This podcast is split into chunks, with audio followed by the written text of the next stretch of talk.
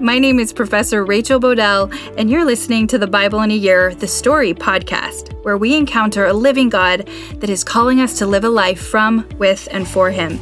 This podcast is designed to help you listen to the one connected story of the Bible and understand it, perhaps just a little bit better, by learning from biblical scholars that have helped me.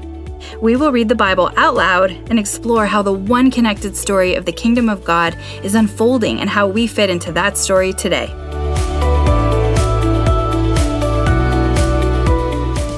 This is day 34, and I'm reading from the NIV version of the Bible Exodus 10 and 11, Leviticus 8, and Psalms 50.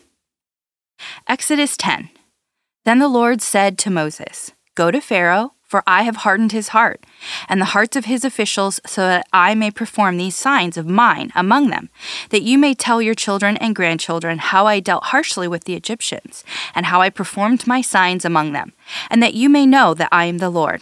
So Moses and Aaron went to Pharaoh and said to him, This is what the Lord, the God of the Hebrews, said How long will you refuse to humble yourself before me? Let my people go, so that they may worship me. If you refuse to let them go, I will bring locusts into your country tomorrow. They will cover the face of the ground so that it cannot be seen. They will devour what little you have left after the hail including every tree that is growing in your fields. They will fill your house and those of all your officials and all the Egyptians. Something neither your parents nor your ancestors have ever seen from the day they settled into this land till now. Then Moses turned and left Pharaoh. Pharaoh's officials said to him, How long will this man be a snare to us? Let the people go, so that they may worship the Lord their God. Do not, do not yet recognize that Egypt is ruined. Then Moses and Aaron went, were brought back to Pharaoh. Go, worship the Lord your God, he said, but tell me who who will be going. Moses answered, We will go with our young and our old, with our sons and our daughters, and with our flocks and herds, because we are to celebrate a festival to the Lord. Pharaoh said, The Lord will be with you if I let you go, along with your women and children. Clearly, you are bent on evil. No, have only the men go and worship the Lord, since that's what you have been asking for. Then Moses and Aaron were driven out of Pharaoh's presence. And the Lord said to Moses, Stretch out your hand over Egypt, so that locusts swarm over the land and devour everything growing in the fields, everything left by the hail. So Moses stretched out his staff over Egypt, and the Lord made an east wind blow across the land all that day and all that night. By morning, the wind had brought the locusts. They invaded all Egypt and settled down in every area of the country in great numbers. Never before had there been such a plague of locusts, nor will there ever be again. They covered all the ground until it was black. They devoured all that was left after the hail. Everything growing in the fields and the fruits on the trees, nothing green remained on tree or plant in all the land of Egypt. Pharaoh quickly summoned Moses and Aaron and said, I have sinned against the Lord your God and against you. Now forgive my sin once more and pray to the Lord your God to take this deadly plague away from me. Moses then left Pharaoh and prayed to the Lord. And the Lord changed the wind to a very strong west wind, which caught up the locusts and carried them into the Red Sea. Not a locust was left anywhere in Egypt. But the Lord hardened Pharaoh's heart, and he would not let the Israelites go. Then the Lord said to Moses, Stretch out your hand towards the sky, so that darkness spreads over Egypt, darkness that can be felt. So Moses stretched out his hand toward the sky, and total darkness covered all Egypt for three days. No one could see anyone else or move about for three days, yet all the Israelites had light in the places where they lived. Then Pharaoh summoned Moses and said, Go worship the Lord. Even your women and children may go with you. Only leave your flocks and herds behind.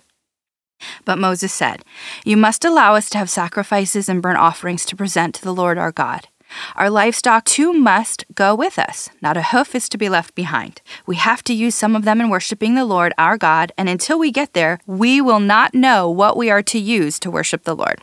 But the Lord hardened Pharaoh's heart, and he was not willing to let them go. Pharaoh said to Moses, Get out of my sight. Make sure you do not appear before me again. The day you see my face, you will die. Just as you say, Moses replied, I will never appear before you again. Now the Lord said to Moses, I will bring one more plague on Pharaoh and on Egypt. After that, he will let you go from here. And when he does, he will drive you out completely. Tell the people that men and women alike are to ask their neighbors for articles of silver and gold.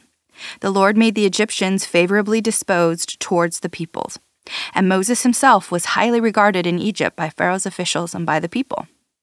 So Moses said, This is what the Lord says About midnight I will go through Egypt. Every firstborn son in Egypt will die.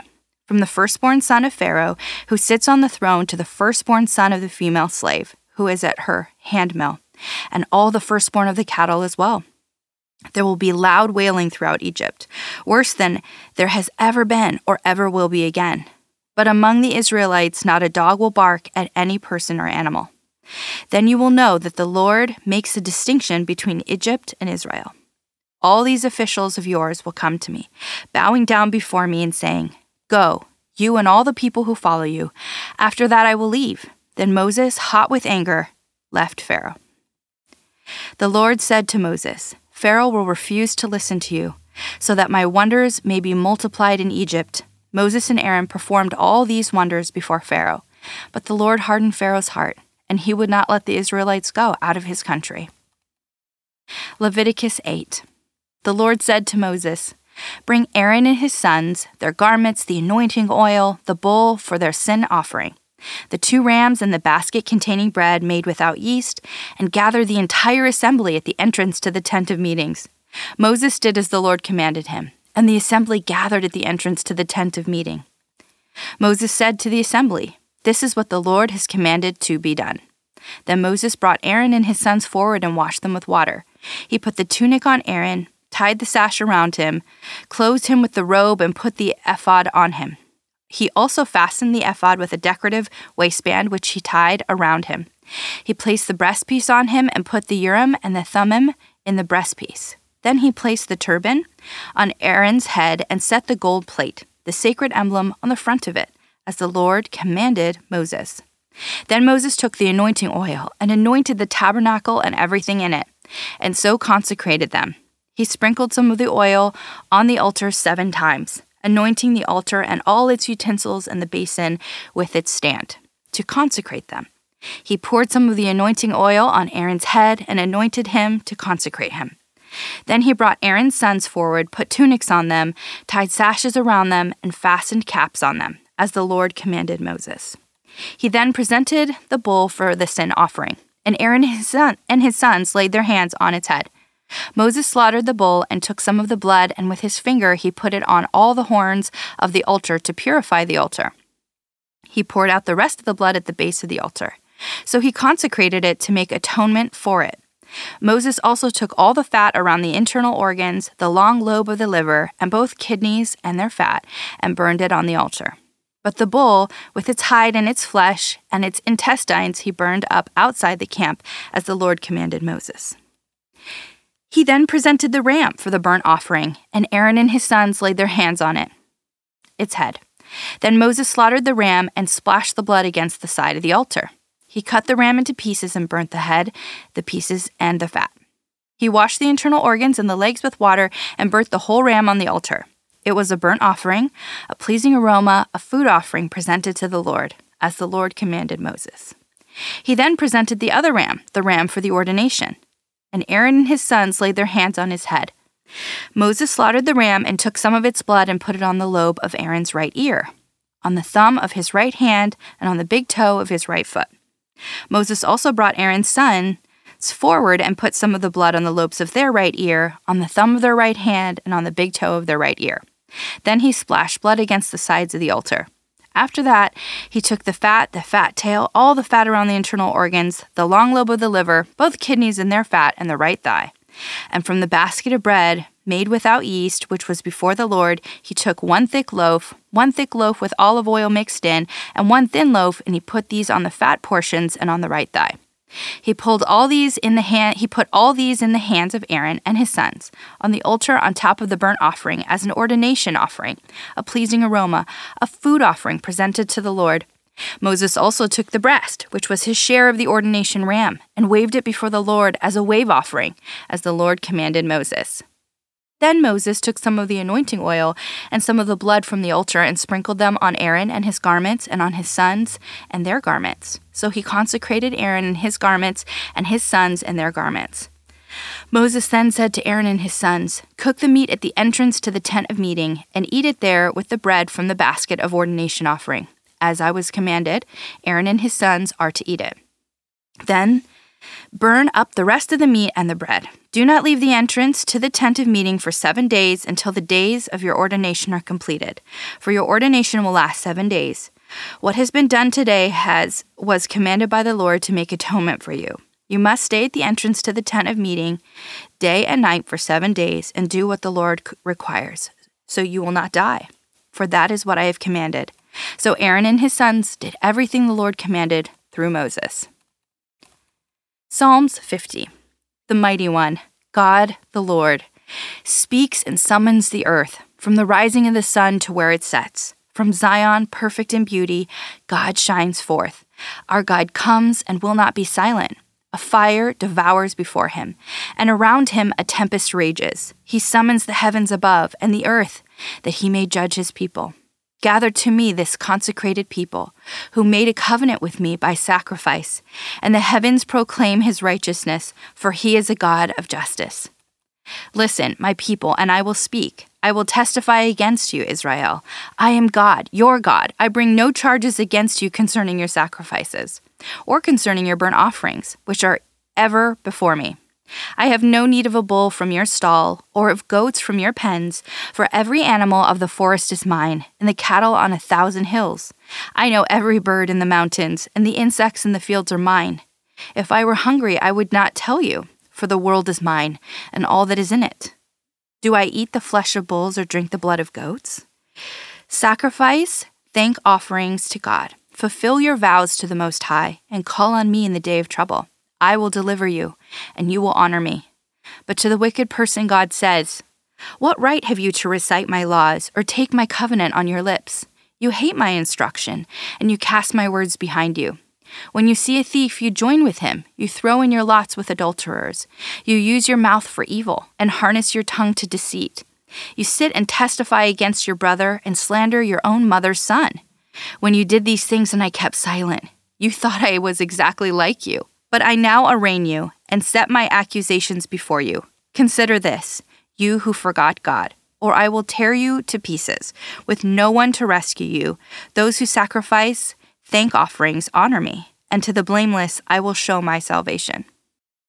Okay, so as we continue, it's just hard to read, it's hard to understand, um, but I'll do my best based on the commentaries and, and people that have inspired me um, to see things. Just a reminder from our last day's session where we qualify things like what might it mean when it says that God hardened Pharaoh's heart, and when it you know these different animal sacrifices and how that can seem so gruesome and confusing. We talk more about that in previous days. But today, I want to focus on a couple of other things. And if I had to title today, it would be Freedom from and Freedom for.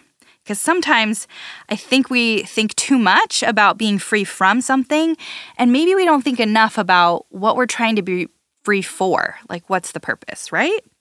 So, um, what about the 10 plagues? What are these all about? Let's review that. I don't think it's about punishment as much as it's about Yahweh God being a sign and signaling to the world that he is more powerful than all fa- false Egyptian gods and that he is also more merciful always offering a way out, a way to avoid um, some sort of punishment, and a way forward, a way towards purpose. God wants to free us from our idols and the things that enslave us. And I don't know about you, or if you've ever had, I mean, in the New Testament, uh, you know, it's sometimes referred to as a thorn in the flesh, but the things that we don't want to worship sometimes, or that we just spend too much of our time consumed with or thinking about, or this sin or problem that we are engaged in all all the time or very frequently right? It it feels like it controls us and like no matter what we do we can't um, free ourselves from it. And that's what god is offering. That is what the story is about. It's that he is the savior and can and is big enough sovereign enough to overcome to overwhelm and to separate us from all of those kinds of idols and enslavement that have us right? So the last plague coming up though in our in our next story in a little bit more detail but we started it here it's one of the hardest and most uncomfortable to me anyway. Yet i have to reflect on this plague um, of the firstborn son in the context of this story. So the story started with pharaoh killing hebrew baby boys just for coming into existence. And so we contrast this to what God is doing here. God is asking for the release of his people and offering a way out where no one has to die. God is not taking vengeance for the sake of retribution on the Egyptians for killing Hebrew baby boys. Even further, God is offering an additional mercy that if they, as an individual, a family, which we'll read about more tomorrow, they put on display in the Passover their trust in God and He will and, and His will and His ways through their participation, then their sons will be spared. This is a far cry different from what Pharaoh did. And it is exactly this contrast that puts God's character on display. He is a God of justice and mercy not vengeance with no recourse. Father Mike Schmitz reminds me that God will free us how He will, and God will not let us have whatever relationship we want with Him in our freedom from, because He is giving us freedom for a purpose. Sometimes I think, like I mentioned in the beginning, that we only tend to focus on what we're free from or getting free from something and not what we're trying to be free to do. And God will call us to have the type of relationship and community that He is asking for us in this purpose. He is asking for our trust in His immutable character and His wisdom. This doesn't mean that God is taking back the portion of authority and power or the Genesis commission to rule and subdue, but we completely corrupted our understanding and practice of it as humans. Uh, reference every story we've read up to now, right? Uh, when we are in this state, individually and or collectively, God must rescue us and redirect us to the way of flourishing, the way of being in his image and bearing his name that honors the way he ordered us to be in Genesis 1 and 2. Restoration and redemption are required if we're able to be in a special place, in a special relationship, in a kingdom with no end, where we are called to a purpose to rule and subdue, putting his character on display, and being a living invitation to others to participate. Marty Solomon and Brent Billings from the Bema Discipleship, uh, a ministry of the Impact Campus Ministries, they describe Leviticus chapters 8 through 10 as being all about the priesthood. And then the holiness code is zoomed into in chapters 11 through 15. It helps to respond to the question what is a priest? So, Marty Solomon states a priest is someone who puts God on display, helps people navigate their atonement, interceding on behalf of others, and distributing resources to those in need. Zooming into this story, Leviticus 8, it's all about Moses commissioning Aaron and his sons to priesthood for the purpose of commissioning the nation of Israel to be a kingdom of priests. So cool. Especially when you think about the fact that Levi, which is uh, the Levitical tribe is what Moses and Aaron are from. So Aaron and his sons would be from the tribe of Levi. Levi was Jacob and Leah's third son. I think it was the third one. And Levi was the one who suggested selling Joseph and killing and killed all the men of Shechem along with his brother Simeon after they learned of their sister Dinah's violation by the prince. It is his descendants that God is restoring and redeeming as the first family to be the family to bring in all the other families of Israel into the way of priesthood. For me, there's just something so awesome about who God is and what he is capable of in terms of restoration and redemption. Again, he equips the called, he atones anyone who's willing to be in his appointment. There is no, like, not you, you're not good enough, none of that. Like, he's putting on display this very fact that the family he chose to be an exemplar come from a line of non exemplary people, right? And so for me, it just is such a testament to who God is. And this induction of God commissioning Moses, who commissions Aaron and his sons, and they commission all of Israel, follows the pattern where God appointed Adam and Eve to the Garden of Eden and the Hebrew language is similar there to describe their role as priests in a temple, which is the garden, and they are blessed in their appointment for the purpose of blessing others. So we're seeing this this pattern that's continuing. And I'm just reminded of how often as a professor, as a teacher, how much more sometimes I feel like I learn when I have the responsibility of teaching. And I, I kind of feel like he's built this into us because this model of God commissions us to commission others, it puts that responsibility of teaching on all of us. And then I also think of some of my earliest jobs in the training, and there was this, you know, where I, they train me, then then I shadow them and then they shadow me and then I go and train others. It's this process that I think um, helps to refine all of us. And I see elements of that in how God is commissioning people to commission people and to, to teach to make this kingdom of priests that help each other to flourish and also hold each other accountable.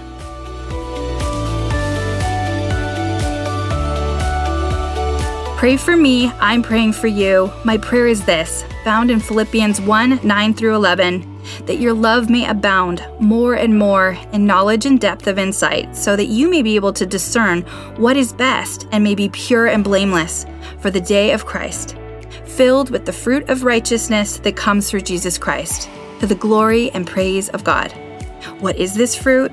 It is love, joy, peace, patience, kindness, goodness, faithfulness, gentleness, and self-control. Against such things there is no law. Galatians 5:22 through 24. See you tomorrow.